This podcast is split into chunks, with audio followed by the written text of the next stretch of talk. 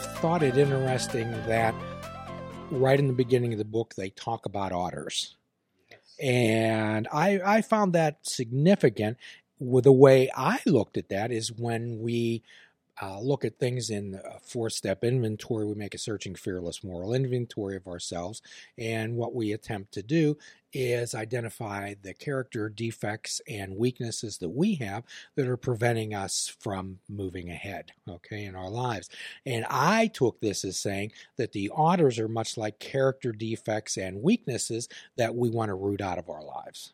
I hadn't thought about that, but that's a brilliant that's a brilliant analysis because what they're why Piscator is talking about the otters that way is because they they cause well, according to him, they eat so many fish and they cause well, if you will, the fish environment to suffer, right?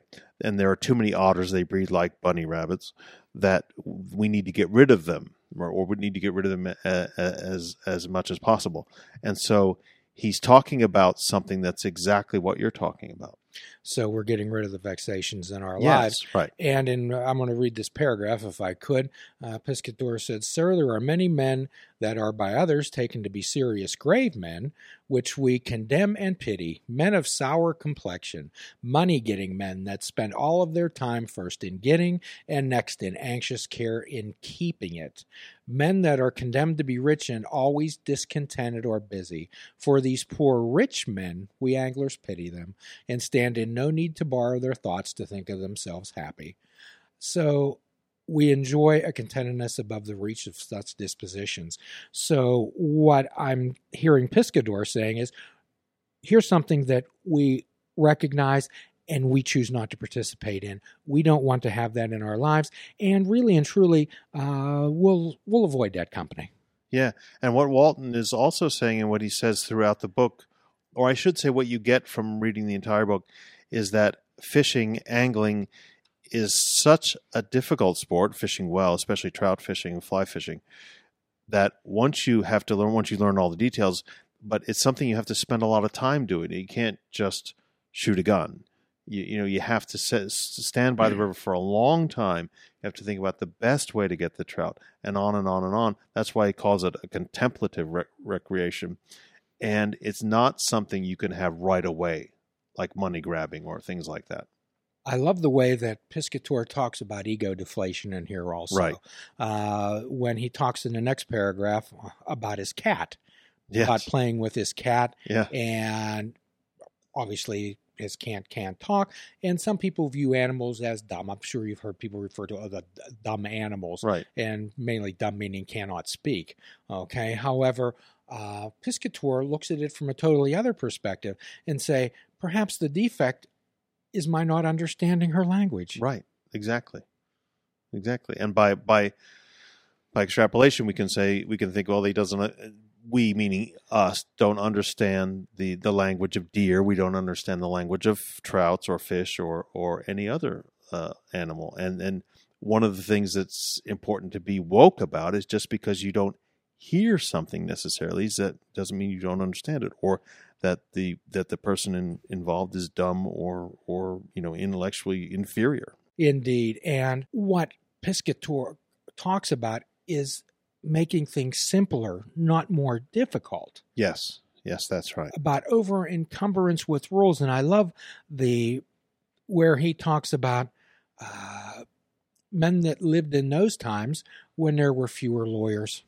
Yes, that's right. For then a lordship might have been safely conveyed on a piece of parchment no bigger than your hand, though several skins are not sufficient to do it in this wiser age. Yeah, that was exactly the passage I was going to read because he talks about exactly what the what the point of the of angling is, and for angling we can we can take that to mean leading the contemplative life.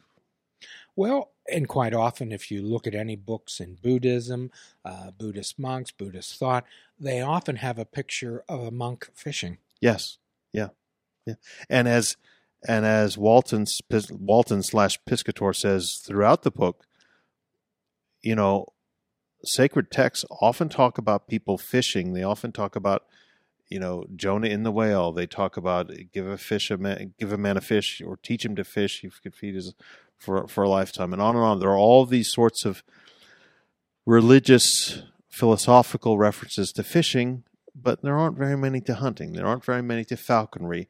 And I mean, you know, it, it is something that is is different in that way. It takes a lot more time and it takes a lot more thought, and that gives you time to recognize the And beauty in all of it. And patience and recognize so you end up recognize recognizing all the beauty in this. And the reference to the fish. Uh, the Bible's Jesus fed Right. the multitudes Right. with fish. Uh, Jesus told his disciples he was going to make them fishers of men. Exactly. And and that doesn't go unnoticed by Walton. He brings it up brings it up several times. Piscator has some reasonable thoughts about Viator also, saying that the question will rather be whether you are capable of learning it. Yeah.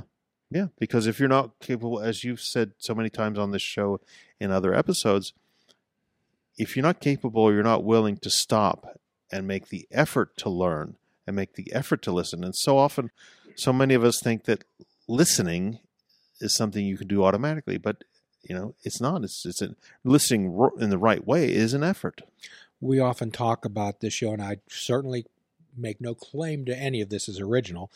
90% of communication is active listening. Mm-hmm. 90% of it. Yeah. No one in the history of the world, professor, has learned, ever learned anything by talking. No. That's right. That's right. So, what we're talking about here is the action and effort, and we're talking about Viator have the willingness to try. So, I often tell this story too about uh, having an open mind and having a dry sponge mind, where uh, Socrates uh, went to the Oracle of Delphi Mhm. to ask the Mhm. question. Okay. And when he came back, the people in Athens said, Well, what did they tell you? And uh, Socrates said, Well, they uh, told me that I was the wisest man in the world. And people said, Wow, what do you make of that? And Socrates says that I'm the only one who truly understands his own ignorance. Yes. Yes. Absolutely. So what he was what he was asking Viator do to open your mind up. Yeah. Empty the glass and let's fill it. Yeah. And even Piscator admits that he doesn't, even though his his knowledge of fishing is obviously encyclopedic. I mean, it's amazing how much he knows about different types of fish and different ways of catching them. But he acknowledges again and again and again that it is infinite. To to learn uh, to know everything about fishing would be would would take you know several lifetimes. Well, Professor, we're getting into one of the most fascinating parts of this book, I believe, where Piscator goes into a discourse on contemplation versus action. yeah, I think that's so important. And as you say, as it's very clear in the book, he talks about comp- contemplation a little bit in the beginning, a little bit, and sort of builds it up. But then it comes to this point where he says, "Look, you know, contemplation is everything, but then the action that you where you the, uh, the things you put into action will not only be ends in themselves, but will lead to further and better contemplation." And he, I think he wraps it up very nicely when he says that uh, I shall forbear in adding a third by declaring my own and rest myself contented in telling you, my worthy friend, Hmm. that both these meet together and do most properly belong to the most honest, ingenious, harmless act of angling, and that's synergy. That's what Yes, contemplative absolutely. action. Yeah. So we often, for maybe for people who haven't uh, tuned into this show before, we tell this story many times. Uh, there was a person who prayed to win the lottery every day, and nothing ever happened. So they got so angry one day that they went outside and they yelled up at this guy, "God, you, why don't you, won't you let me win the lottery?" And God called back down and said, "Could you meet me halfway and at least buy a ticket?" so you can contemplate about winning the lottery. However, it's not going to happen unless you No, buy the that's ticket. That's right. So I believe that that's that's kind of that's what my interpretation is of that. Well, and- and that's another strength of the of the book is that there are so many interpret so many valid interpretations you can draw out of it that work in so many uh, that well work in parallel with so many philosophical great philosophical ideas. You know, the the lottery joke is a joke, but it's also if you think more deeply about it, something very very very Well, very serious. We go back that back to the twelve step world. You can have all the contemplative action about uh, stopping or using whatever you're doing in your life Mhm. that's causing you uh, distress. But unless you take the actual steps to do it, nothing's going to happen. That's right. Uh, just today, and sometimes what I'll do when people, well, I'll think this through. Okay. Yeah. So what I have is I have a picture of Rodin's The Thinker. Okay. Yes. Right. And I, sh- I give it to them and I say, I want you to keep this. And they say, How come? I said, Well, this this sculpture was carved hundreds and hundreds of years ago. And you know what? That guy's still thinking. Yes. Right. And he's just sitting there. He's still sitting there. Yeah. Right. Right. So we get we often talk here about people getting trapped in their thoughts. And Yeah. much as what history is taught and read is that simply because we have a thought doesn't make it true. And simply because you read about history in a book not doesn't necessarily make that true. No, very often you have to you have to keep reading more and more and more and analyzing more and more and more to find out uh, to get as close to the truth as possible in history. Isn't that amazing? It is amazing, and that's why I get the big money. well, one of the ideas is that you help people, you show people the way. Okay, and it's often been said that the best teachers that teachers don't tell people what to read, uh, show them the way, but they don't tell them what to read. Okay, I'm Right. sure you've pointed many people in the in the direction. Basically, in two ways, we, we we try to tell people again and again that you know it's almost always more complicated than than any book or any article summarize it as, it as, and there's always more digging to do. So while we do recommend certain books on certain topics, we we encourage people to keep going, keep going because it is it is endless and but but the further you get along, the further you go along, the better it becomes and the clearer it becomes. So, quite often, Professor, what we often talk about this show too is that most people view selfishness as some type of a real uh, character defect. However, we again we often use the uh, story about when you've been on airplanes before, I'm sure. Yep. Okay, so when a flight attendant comes out and gives the oxygen mask instructions, who do they tell you to put the mask on first? Yourself first. yeah, yes, yes. Most people will say your children or the neighbor, but Yeah. if they listen carefully, they tell them to put it on first. So quite often on this show, what we encourage people to is to invest in themselves. Yeah. Is to be the gardener of their life, so they have something to give away. And where uh, Piscator says, uh, and just it is that I should pay the rent because the benefit accrues me. Yeah. Oh, absolutely. Yeah. Pay yourself first. Yeah. any any financial expert would tell you pay yourself first Yeah. no matter what that is 1% 10% whatever it is pay yourself first Yeah. It doesn't become part of your your soul unless you pay yourself first. indeed indeed And like you say with the mask, you can't help other people until you pay yourself first. so the oxygen mask, I should say. it's uh it's amazing uh so in the 12 step world what we talk about is the message that can interest and hold these people must have depth and weight Mhm. and that's what i'm that's what i'm seeing in the in this book. Yeah, well, you can't get much more, at least about fishing, much more about depth and weight than than this book because he he talks about each, not only each fish in each type of river, as I said, in great detail, but he then talks about how to catch them, and then how that can those fish can be prepared uh, for dinner, and, that's and that amazing and uh, you know it, it- even then he says at the at the end of the day, you know, there's a whole lot more to learn.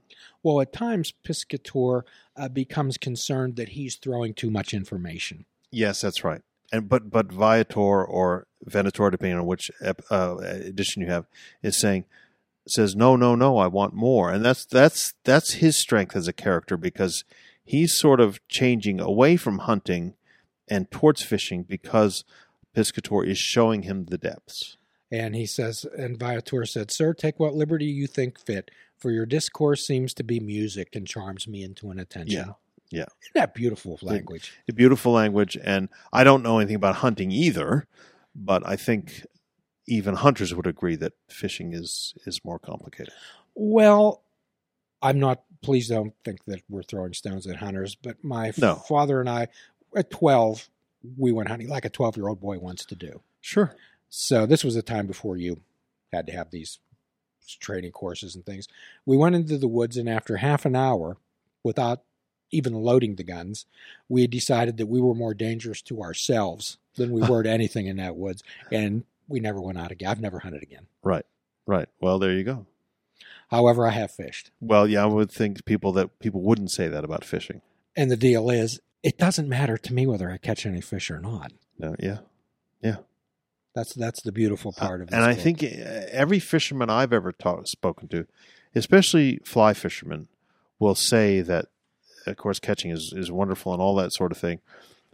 But, you know, they spend 99% of their time preparing and waiting and actually doing the angling part of fishing rather than the, the, the, the catching and the, and the reeling or the pulling in. So I think that that's, and that, then that's where they get their satisfaction. Indeed, and they talk about. Uh, he often talks about angling as being observant and contemplative. hmm Uh, amazing things, amazing things. Well, and like it also goes back to where I was originally exposed to the book through golf, which sounds crazy, but especially when you walk the golf course, as I've always done my whole life, you know, you spend a second on the on the actual shot, but you spend hours contemplating the shots between eh, contemplating what you're going to do and how to do it between the shots. So Piscator prefers to be in the company of people who express themselves thoroughly. Mhm. Uh, on 15, he said, uh, Sir, to speak truly, he is not to me, for most of his conceits were either scripture jests or lavacious jests, for which I count no man witty. Mhm.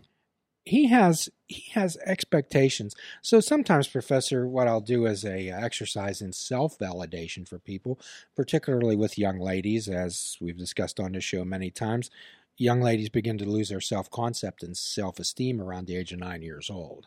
So what I'll have them do is prepare a profile, not to uh, not to put themselves out what I have to offer, Mhm. but I have I have them make a list of requirements that it takes to be with me. All What are the requirements it takes to be with me? So Piscator is laying out the requirements that Yeah. it takes to be with him. Yeah, I guess that's true. Yeah, yeah, yeah, yeah. And who knows how many people he would have in his life walking between different towns or walking between fishing trips, how many people he would have met and spoken to that didn't live up to those standards or weren't willing to put in the time of listening, as you say. And I think he goes further on to talk about modeling behavior. Yeah. Uh, but for such discourse as we heard last night when they were in the inn, it infects others. And the very boys will learn to talk and swear like they'd heard mine host. Right. Exactly. Modeling behavior. Yeah, exactly. If I, we often talk about time traveling on this show, Professor, uh, where the time machine is right in your mind. However, uh, if I had a few moments to go back in time, I think I'd like to go fishing with Izaak. Yes, that would be a wonderful thing. A wonderful thing to do. Indeed. So, when you first tell us about the first time that you read this book.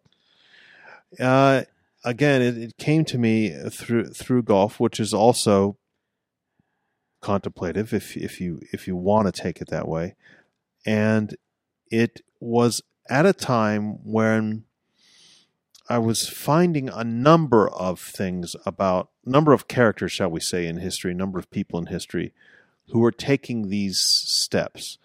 That were taking the steps of not only doing something politically, but also then writing philosophically about it. And we see this in the 16th and 17th centuries in Europe. We see it later in the 18th century in the United States, uh, what becomes the United States, and on and on and on. And that's was a great deepening period for me, me because I thought that you know, not only is there a lot more to this, there can be a lot more to me, and so that's why I've I've kept reading it. Frankly, it's because there is you you draw out not only so much about nature and and life in the book, you draw out so much about yourself. Well, as your own life experiences go on, the real mark of an excellent literature is that you can go back and read it again and you will find some other meaning to it that you didn't notice the first time. Yeah, it's it's hard for me to remember because it was the early '80s when I was in college that I first read it. But uh, it what stuck with me so strongly was you're going to read this again and again and again the rest of your life, and that's what I've done. Well, it's like the Big Book of Alcoholics Anonymous. It's only 164 pages of the basic text. However, every time, at least when I pick it up, I find something different or it speaks to me in another way. Yeah. And you think more it's one of these books where you think carefully about its broader meaning and that that's why i think it's whatever it is the third most printed book or the third most bought book or the third most read book in the english language And what he talks about when people deal with adversity, we talk a lot about adversity, dealing with adversity on this show. Mhm. People can deal with it many ways. And Piscator introduces the concept of flexibility and adapting as when he goes into uh, a discourse on how to prepare a grasshopper as bait. yes that's Uh, right But then Viator says, Well, Master, what if I have not found a grasshopper? Yeah. So he talks to him about improvising that his world isn't over. It's not the end of the world. no right right He, right he points him in another direction. And also he goes on at different points in the book maybe a little bit later in in in, in that edition about about how to tie the right kind of flies that will imitate the type of grasshopper or the type of insect the right way to catch a certain type of trout. And that in again that in itself is a hugely time consuming and and and but also i think very calming hobby. There are lots of people i know who don't even fish, but who whose whole sort of well, they fish very rarely, but their whole joy is to, is about tying flies, and you can see this. You know, there. Are, I mean, there, there was that terrible movie, uh, Fly Fishing in in Wyoming. I can't remember the the, the name of it, but. Uh, you know, people who spend all their times and they actually get out microscopes and they work on, on tying the flies, it becomes something that calms their mind.